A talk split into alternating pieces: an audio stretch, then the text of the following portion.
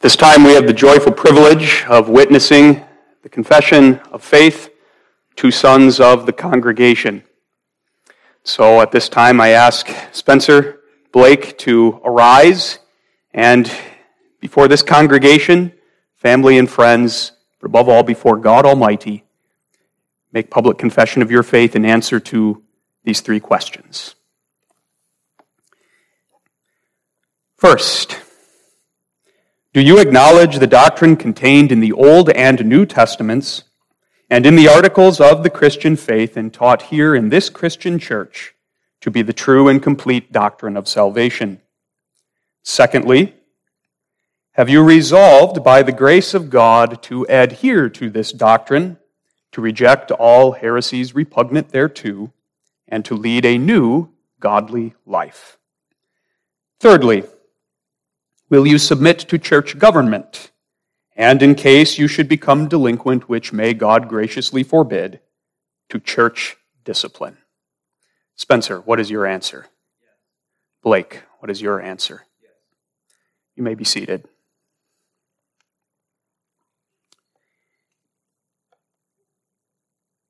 this occasion, I want to read a few words from John 6 for you.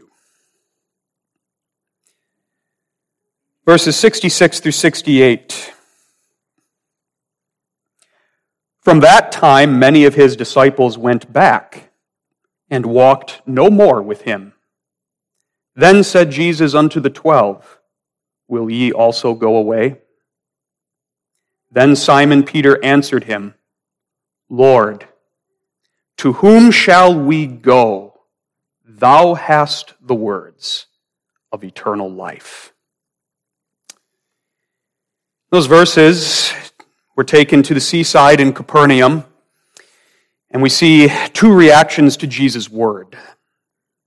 This takes place right after the feeding of the 5,000. Many people were very excited about this Jesus who multiplied bread for them in the wilderness, and so they chased him back across the Sea of Galilee to the city of Capernaum, many being eager to see what else this, this Jesus could do for them, many being eager to have this Jesus as their king, provided he would be a king for them after their own heart. And immediately before these verses that we read, Jesus explains to the people who he is. He's not a king coming to give a bunch of bread, to fill bellies, to make our earthly lives more pleasant. He's the Savior, who is himself the bread of life. And he is the bread of life who nourishes the souls of his people unto everlasting life. He's a spiritual king who saves from sin, delivers from death, and that's not what a lot of these people wanted. And so, as we read, many who followed Christ for a time turned back. He wasn't the Christ they wanted. And Jesus uses this as a, a moment to draw forth a beautiful confession from his disciples. Peter speaks up as the spokesman of the twelve. Jesus says, Will ye also go away? And Peter says, Lord, to whom shall we go? Thou hast the words of eternal life. Spencer Blake, this morning you echoed Peter. No, you did more than echo. You spoke from the heart and with the mouth what you believe and know to be true that this Jesus is not only a Savior, but the Savior and your Savior and that he has the words of eternal life. And that by faith in him, that eternal life is yours. I believe, therefore I stand with this Christ and I identify with this Christ. Hold fast to that good confession that you have made because Satan's not going to leave you alone. You know that. You know that. But he's going to come at you with many lies, and one of the lies that he loves to set before those who confess their faith is this there's something better out there. A life free from all of the restrictions of the Christian religion. A life in which you can choose your own identity, be who you want to be. A life in which you can indulge the, the desires of your sinful flesh, in which you can indulge pride denying God and living for yourself, the devil will dangle all of those lies in front of you. Resist the devil, he will flee from you. Continue in this confession. There is no other to whom we can go. He has the words of eternal life, and to know him is life eternal. Hold fast to your profession. Heaven, earth, its riches, its pleasures, everything passes away. But he is the same yesterday, today, and forevermore. And all those who trust in him shall never be confounded. How? Satan's a lot stronger than you, a lot stronger than me. How? That's the sermon. You asked me to preach on 1 Corinthians 15:10, a text that means something to both of you. That will hold the answer. How? Grace. God's grace, which has drawn this confession from you and which will sustain you to hold fast going forward. And so I want on this occasion to speak the blessing of God to you found in 1 Peter 5, verses 10 and 11. But the God of all grace, who hath called us unto his eternal glory by Christ Jesus, after that ye have suffered a little while, make you perfect, establish, strengthen, settle you. To him be glory and dominion forever and ever. Let us in thank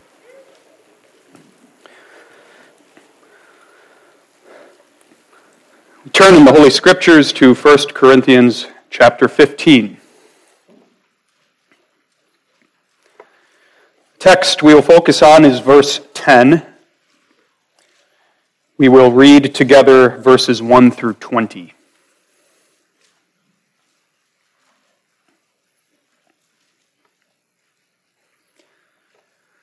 Let us hear the word of God in 1 Corinthians 15.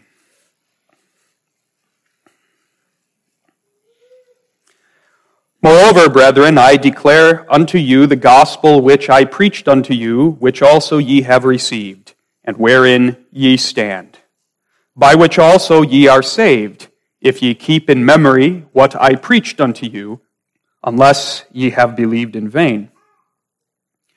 For I delivered unto you first of all that which I also received. How that Christ died for our sins according to the Scriptures and that he was buried, and that he rose again the third day according to the Scriptures, and that he was seen of Cephas, then of the twelve. After that, he was seen of above five hundred brethren at once, of whom the greater part remain unto this present, but some are fallen asleep. After that, he was seen of James, then of all the apostles. And last of all, he was seen of me also as of one born out of due time. For I am the least of the apostles, that am not meet to be called an apostle, because I persecuted the church of God. But by the grace of God I am what I am, and his grace which was bestowed upon me was not in vain, but I labored more abundantly than they all. Yet not I, but the grace of God which was with me. Therefore, whether it were I or they, so we preach, and so ye believed. Now, if Christ be preached that he rose from the dead, how say some among you that there is no resurrection of the dead? But if there be no resurrection of the dead, then is Christ not risen? And if Christ be not risen, then is our preaching vain, and your faith is also vain. Yea, and we are found false witnesses of God, because we have testified of God that he raised up Christ, whom he raised not up, if so be that the dead rise not. For if the dead rise not, then is not Christ raised. And if Christ be not raised, your faith is vain. Ye are yet in your sins. Then they also which are fallen asleep in Christ are perished. If in this life only we have hope in Christ, we are of all men most miserable. But now is Christ risen from the dead and become the firstfruits of them that slept. We read thus far. Verse 10 is the text. But by the grace of God, I am what I am. And his grace which was bestowed upon me was not in vain, but I labored more abundantly than they all. Yet not I, but the grace of God which was with me. Beloved in the Lord,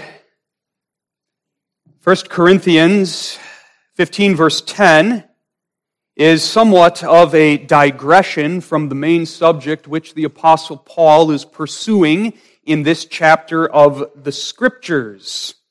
In 1 Corinthians 15, the Apostle Paul is explaining to the Corinthians one of the fundamental tenets of the gospel of Jesus Christ, one of its most important truths, namely the resurrection of Jesus Christ from the dead, as well as the implications of that truth for us the comfort and the hope of life eternal that belongs to the believer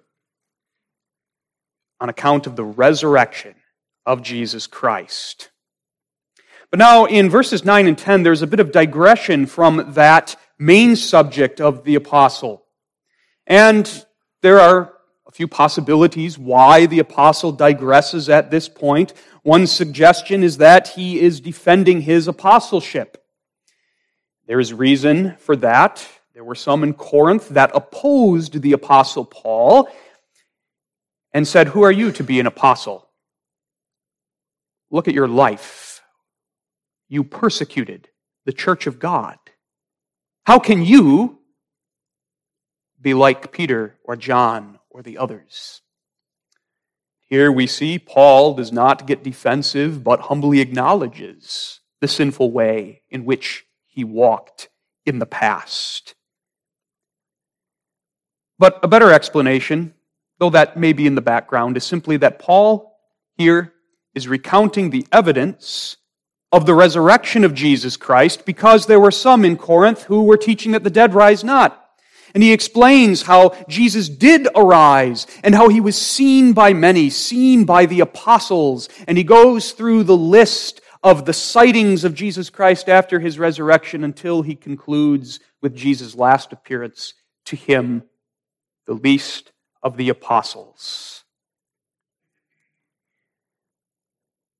And then Paul moves to a personal reflection on that gospel that came to him, a reflection upon the grace given and here we can be very, very thankful for the inspired digression of the apostle because we are given this beautiful confession that is verse 10 of the chapter.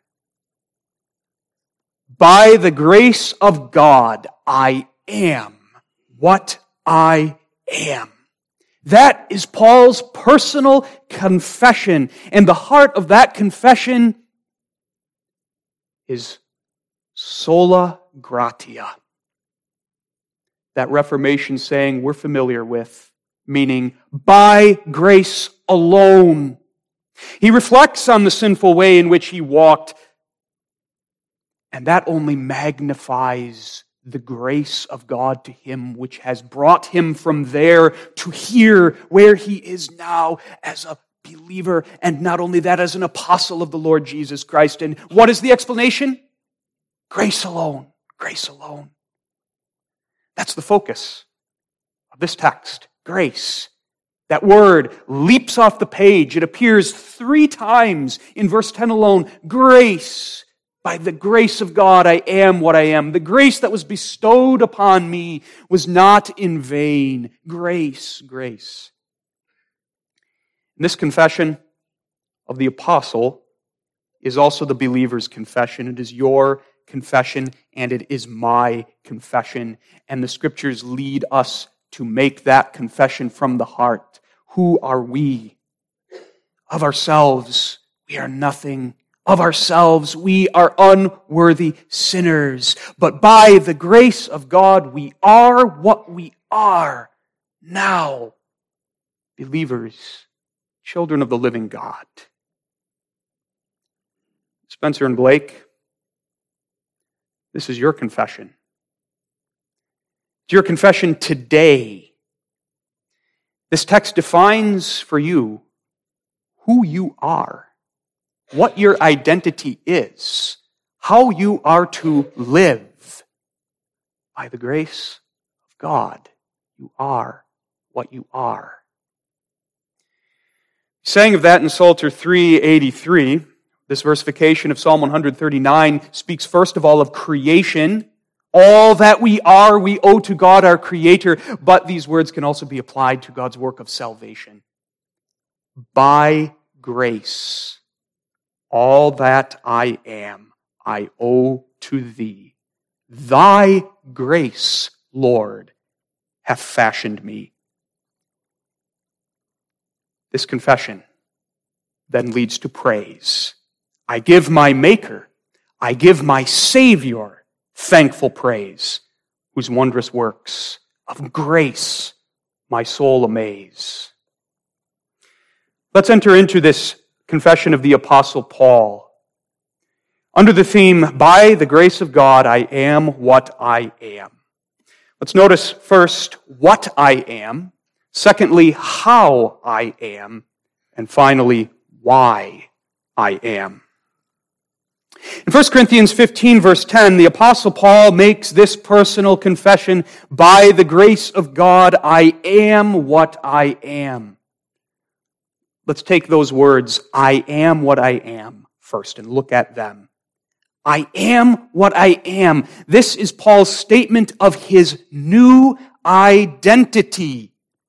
What I am now, the apostle is saying, is different than what I once was.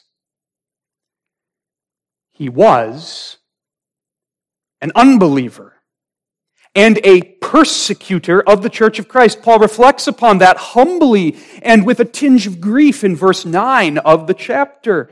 For I am the least of the apostles that am not meet to be called an apostle because I persecuted the church of God. Scripture tells us much about Paul's past life. And indeed, Paul himself in his epistles is not shy to speak about what he once was. Where do we first meet Paul in the pages of Scripture? Holding coats. Holding the coats of those furious men who were casting stones upon Stephen, the first martyr of the New Testament church.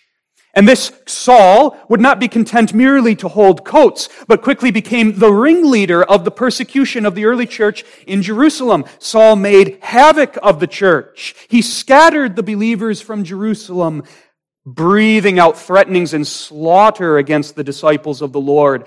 Indeed, Paul, then called Saul, labored more abundantly than all the enemies of Christ. Paul reflects on that in Galatians 1, verses 13 through 14, where he says, Beyond measure I persecuted the church of God and wasted it, being more exceedingly zealous of the traditions of my fathers. Paul says to Timothy, 1 Timothy 1, verse 13, This is what I was, who was before a blasphemer, a persecutor, injurious.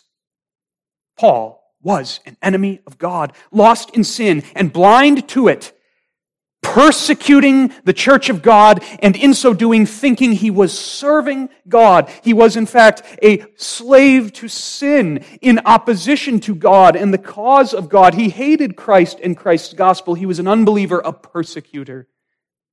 That's what Paul was. Paul reflects upon that and in reflecting upon that, though it pains him, yet it also lifts his soul to speak the joyful words of this text, because though that is what he was, no longer. I once was lost, an unbeliever, persecutor. But by God's grace, no more. By the grace of God, I am what I am. And there Paul speaks of his new identity in Jesus Christ. He wrote these words under the inspiration of the Holy Spirit as a man changed by that Holy Spirit.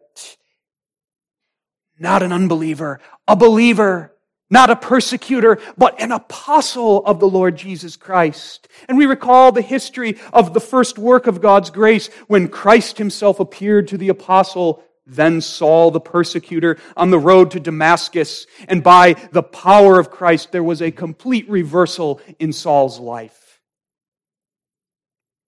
The unbeliever now believes. The persecutor is now the preacher. And what does he preach? The faith that he once destroyed. Paul believes that gospel. And that gospel, that gospel of grace is at the heart of his confession here. That gospel which he describes in the opening verses of the chapter, especially verses 3 and 4, that Jesus Christ died for our sins according to the scriptures, that he was buried and that he rose again on the third day according to the scriptures. Paul preaches this gospel and he believes this gospel. It's a gospel not only for others, but it's a gospel for him. Christ died for him to cover his sins, his persecution of the church, the wickedness in which he walked. Christ has risen for him to give him new life. And the fruit of that powerful grace of God is that he who once scattered the church now travels throughout the world through perils to establish the church. He who once afflicted believers now is afflicted with them and suffers for Christ's sake. He who is zealous for the traditions of his fathers now counts all things but loss for the excellency of knowing Christ and being found in him, not with his own righteousness by the law, which is no righteousness at all, but the righteousness of Christ, which is by faith in Jesus Christ. The one who we first met holding the coats of those who stoned Stephen is one who himself was stoned for the cause of the gospel. One who could even say, as he does in this text, I labored, labored in the preaching of the gospel, labored more abundantly than they all, referring to the other apostles. And in saying that, Paul isn't boasting. But he's magnifying the grace of God, which was not in vain, that grace which was given him, which brought forth such zealous labor for the cause of the gospel. This is Paul. This is his identity. This is his confession. By the grace of God, I am not what I once was. By the grace of God, I am what I am. Though the chief of sinners, saved by grace, a believer, a child of God, a slave of Jesus Christ, an apostle. Your experience and mine is very different from Paul's. For most of us, many of us, we were born in the church.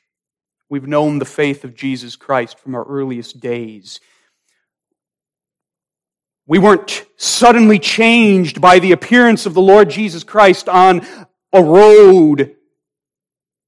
And yet, though Paul's experience is different than ours, his confession is ours, the same as ours. Because the wonderful change that God worked in the Apostle Paul is the change that he works in each and every one of his elect children, that he calls out of darkness into his light. This is our confession. By the grace of God, I am what I am. What are you? What is your identity? Not what we once were. We also have a new identity in Jesus Christ. To see that, let's remember what Scripture says about what we once were. Scripture has much to say.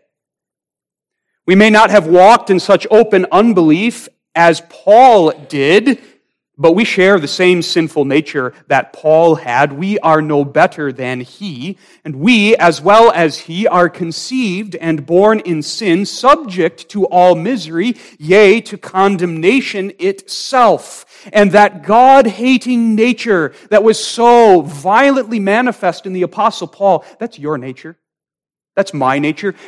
We are as prone to hate God and the neighbor as Paul was when he breathed out threatenings and slaughter against the disciples of the Lord. Ephesians 2, verse 1. You hath he quickened, who were dead in trespasses and sins. That's who we are by nature, and that is what we must confess. I was dead in trespasses and sins. But then God, but then God worked salvation for me. And that salvation changes everything.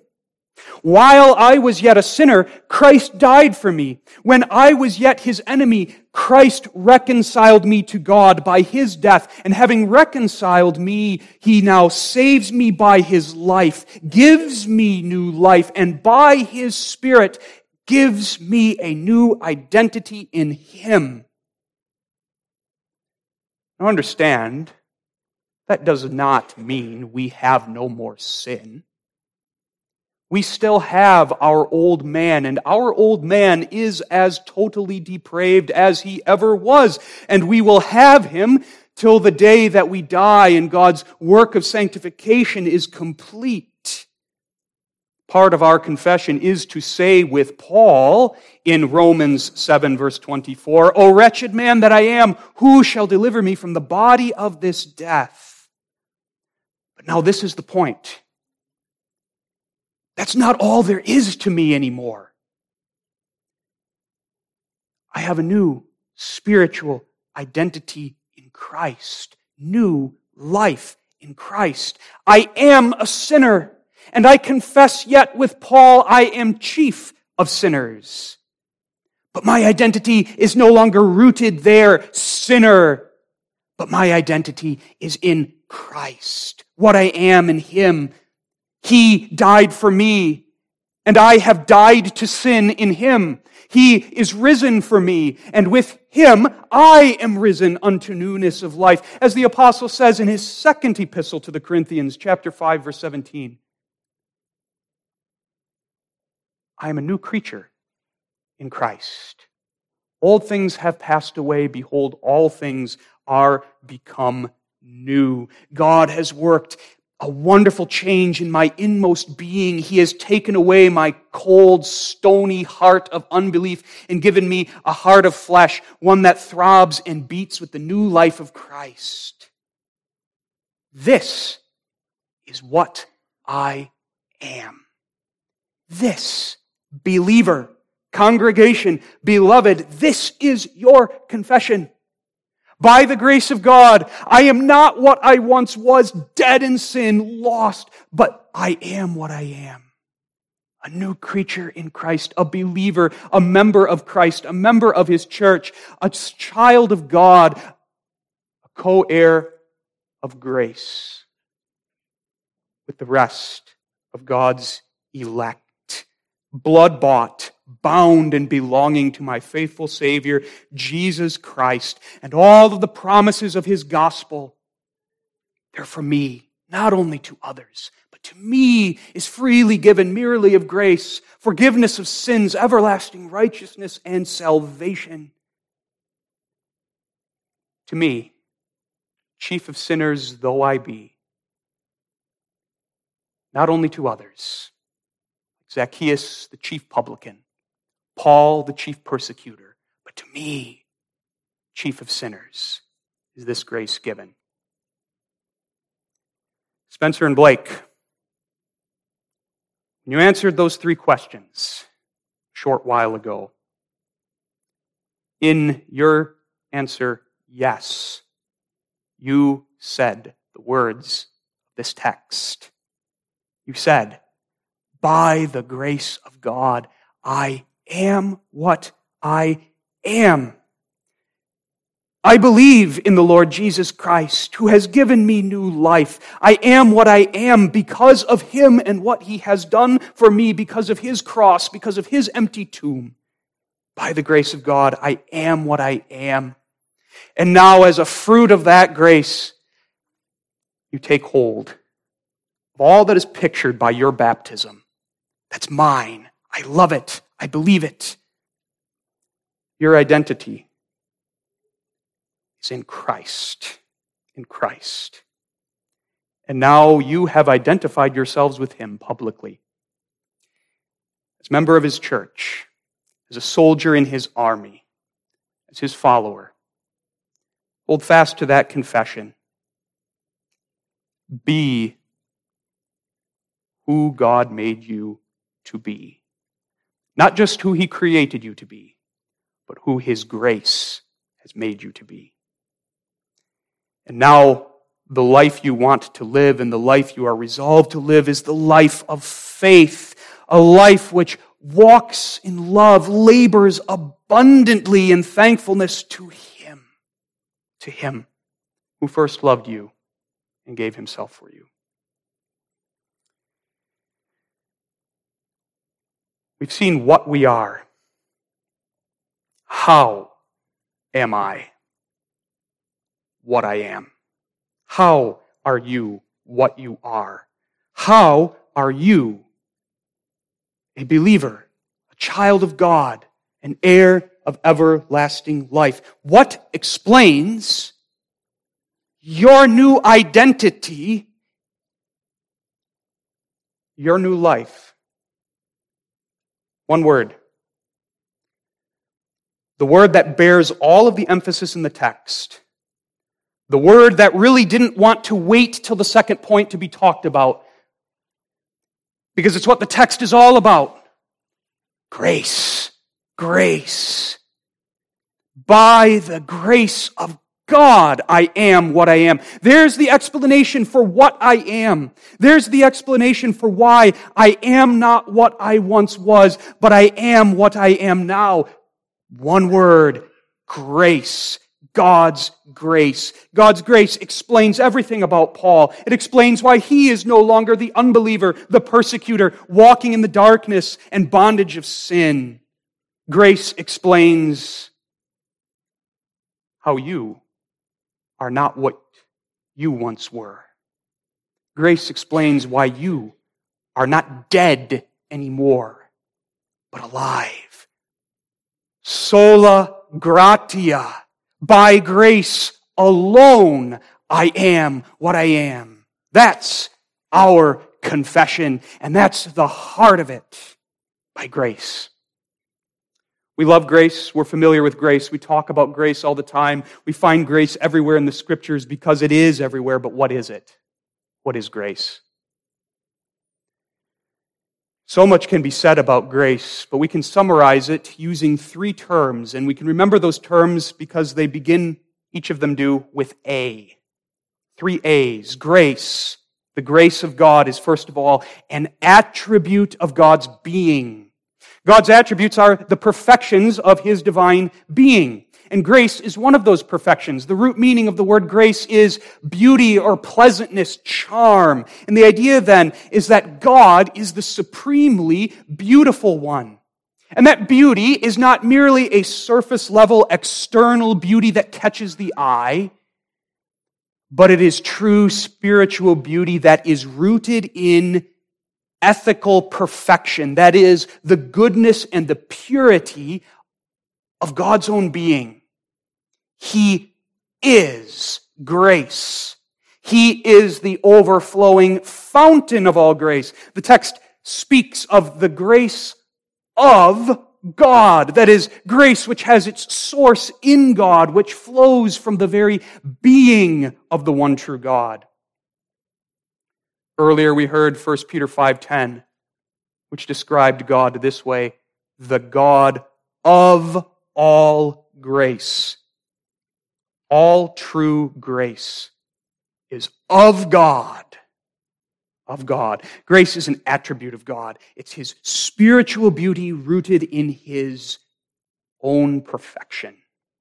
But now, grace, which is an attribute of God, is also the attitude of favor which the gracious God has towards his elect people in Jesus Christ, an attribute of God's being and an attitude of his favor.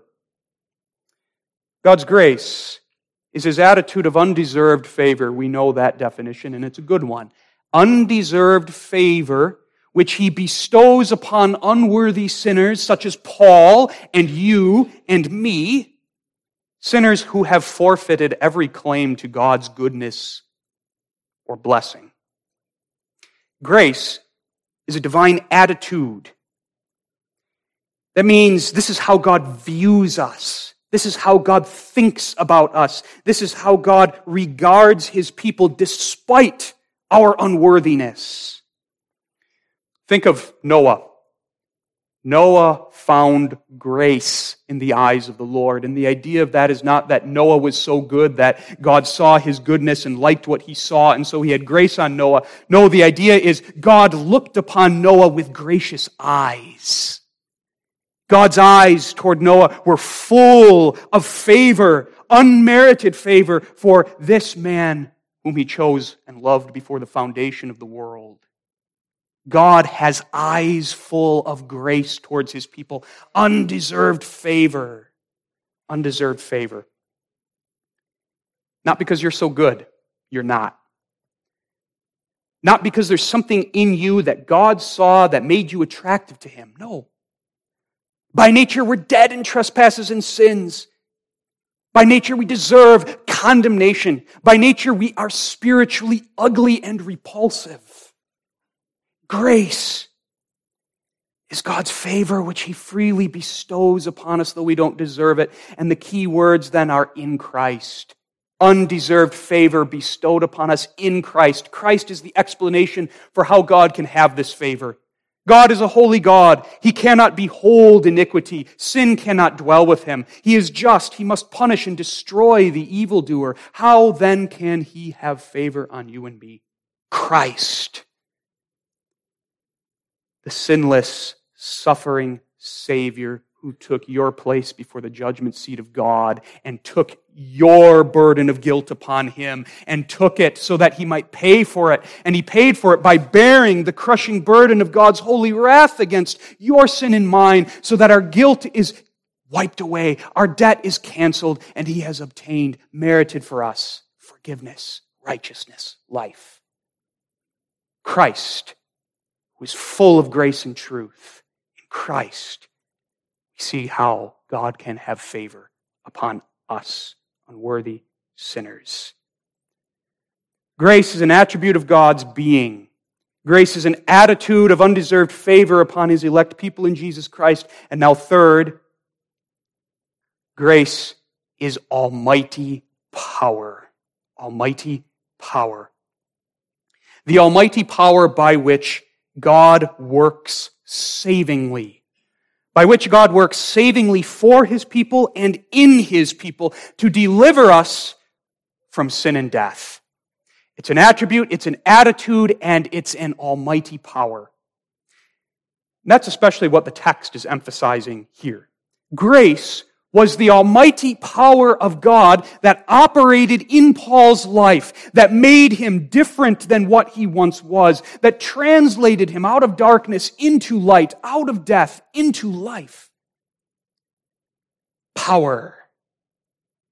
The very almighty power of God to save.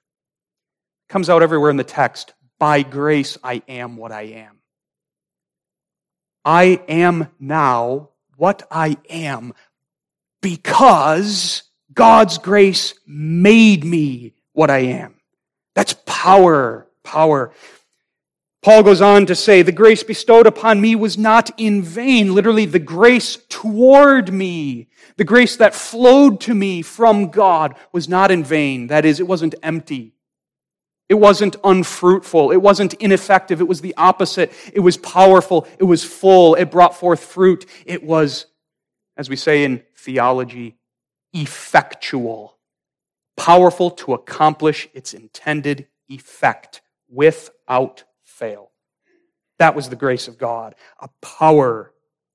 And so we see God's grace isn't just his attitude, but it's his powerful activity working for us and in us to save us. God doesn't just have eyes full of grace for his people.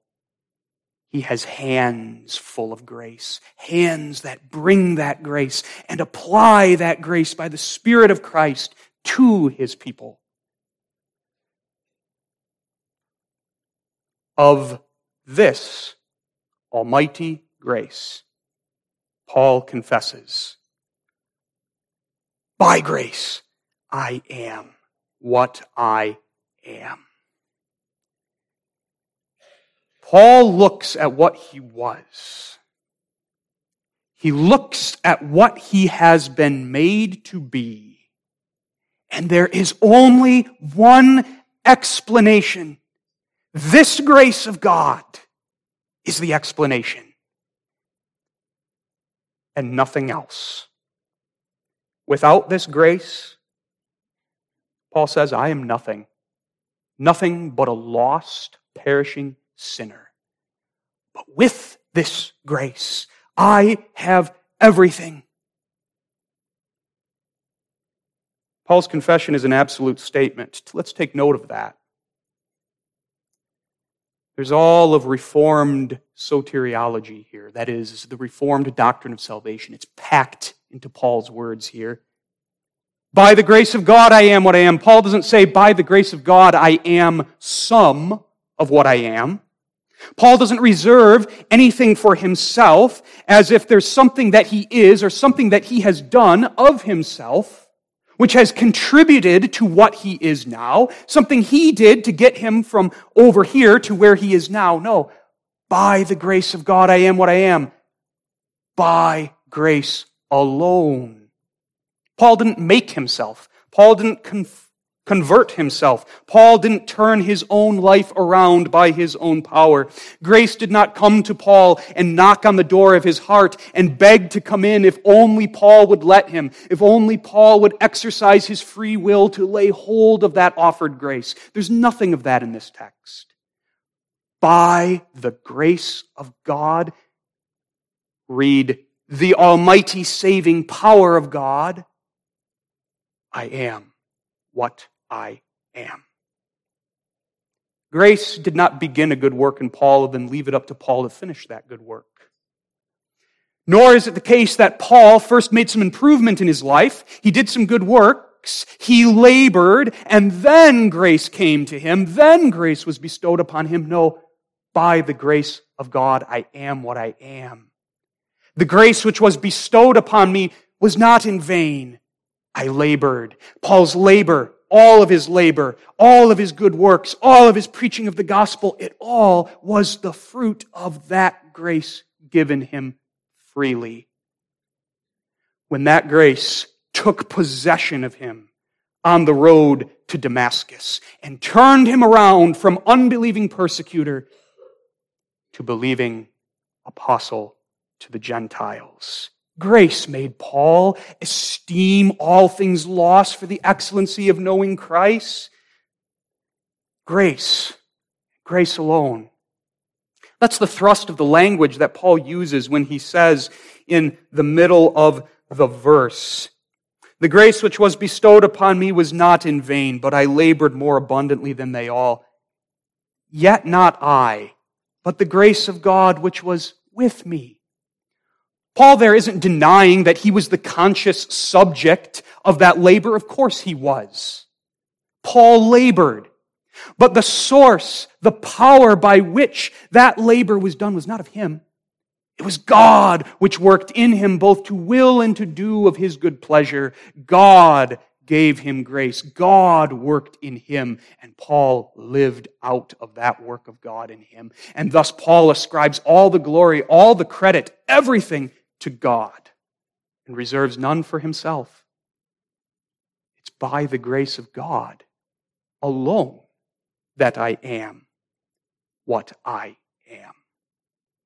Grace alone explains the Apostle Paul. All his labor, all his bearing of suffering, everything that he did, all of the missionary journeys, all of the sermons preached, all of the epistles written, his testimony before kings, all the way to Caesar in Rome, by the grace of God.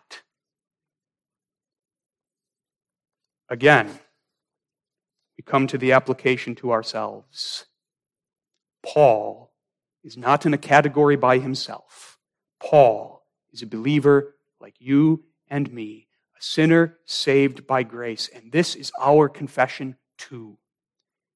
I am what I am. I am not what I was. I am not dead anymore, but I am alive in Jesus Christ. How am I what I am? Sola gratia. Grace alone. That explains my identity. That explains why I believe, why I repent, why I look to Christ for my salvation. It is not I, but the grace of God. God's grace working in me brings forth this fruit of faith, of repentance, of a new life. God is the cause. His grace is the power. I give to Him all the credit and all the glory my place, my position in the body of Christ as a believer, whatever that place may be. By the grace of God, I am what I am. My whole life, all that I am, I owe to Thee. My whole life, by the grace of God, I am what I am. I am the workmanship of grace. My life is the workmanship of God's grace. And there's an application for us to see too. Our lives, our life's pathways, have many twists and turns. There are ruts, there are pits that we've fallen into. We're responsible for our sins. We are. We sorrow for them like Paul did as he sorrowed for his sin of persecuting the church. And yet, that wasn't outside of God's control. It wasn't beyond the reach of His grace. No, I am what I am by the grace of God, and that includes all my experience, my whole life's pathway. I am what I am by the grace of God. God uses sovereignly, powerfully, mysteriously, even those worst parts of our life for good. You see that in the Apostle Paul. How God used his past to inflame him with zeal for being that apostle to the Gentiles that he was. He looked back on when he was lost, and that filled him with zeal for bringing the gospel to the lost. I am what I am by the grace of God. You are what you are by the grace of God. When the Catechism, the First Lord's Day, says, all things must be subservient to my salvation, it means all things. All our labor in the home, the workplace, in the school, everywhere. We labor by the grace of God. Parents, parent by the grace of God. Teachers teach by the grace of God. Students study, learn, grow in the grace of God. Spencer and Blake. This is perhaps the most essential ingredient of your confession this morning. You've confessed what you are your identity in Christ. How? By the grace of God. Grace that took hold of you. You confess you're a sinner, by nature dead in trespasses and sin, but that grace took hold of you. That grace has made you what you are. That grace has brought from your heart and mouth this confession Honor the God of all grace. Worship him with your words and your life. I am what I am by the grace of God. going forward, trust. Earlier, we talked about the temptations, the lies that the devil will set before you. Remember what Paul said because it's going to be true for you too. The grace of God that was bestowed upon me was not in vain. God's grace will not be in vain for you either. The grace of God will be with you, strengthening you. Depend on the power of God's grace. Labor for his glory by the power of that grace. Finally, why? Why I am. The why, as well as the what and the how, is found that one word, grace. Grace is how I am what I am. Grace is why I am what God has made me to be. You understand that when God gives grace, when God works by that almighty saving power, God has a purpose. Grace is always purposeful. And grace has a purpose when it saves, when it takes a spiritually dead sinner and translates that sinner into the new life of Jesus Christ. Grace has a purpose. Grace's purpose is always glory. Grace takes the child of God from glory unto glory. Grace glorifies, but now the chief purpose is not our glory. The purpose of grace is God's glory. And the wonderful thing about God's eternal counsel and God's plan of salvation and the way He executes that plan of salvation is that he glorifies himself supremely by glorifying us. He glorifies himself supremely by taking us out of the darkness of sin and death and bringing us into the light of life eternal with him. God supremely glorifies himself by gathering us into his fellowship through the work of Jesus Christ so that our greatest good is inseparably wedded to God's glory. You think of Ephesians 1 verse 6, which teaches us that we are predestined and adopted through Jesus Christ unto the praise of his glorious grace. That's the why. Grace is given so that grace, as it brings forth its fruits, may redound to the greater glory of the God of all grace. That's why I am what I am. That's why God made you what you are. That you, as His child saved by grace, may be a reflector of His beauty and that you, in all of life and into eternity future, may be for the praise of His glorious grace. That's how Paul sees it. That's how we are to see it too. And that infuses much joy in the, into the making of this confession, does it not? This infuses much joy into the living of the Christian life, does it not? This infuses much joy into the battle of the Christian life, which can be so hard and wearisome. It's all for the glory of the God of all grace who has bestowed his grace upon me unworthy sinner that I am. And now I have this privilege. I have this privilege, having been bought with the blood of Christ,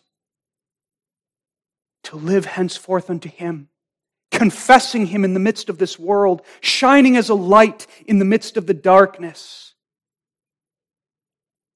For the praise His glorious grace. That's the meaning of life. Everyone's looking to answer that question. What's the meaning of life? What's the purpose of life? And the world looks for an answer to that question in all of its idols and all the pleasures of the world, and its vanity. Meaning, purpose life is giving glory to the God of all grace. By grace, I am what I am. By grace, I give all the glory to God. That's the purpose of your life, Spencer and Blake. That's the meaning of life. Go forward with that in your heart. I am what I am by God's grace, and I am what I am that I may give glory to the God of all grace. Sola gratia, by grace alone. Soli Deo Gloria, to God alone be the glory. Amen.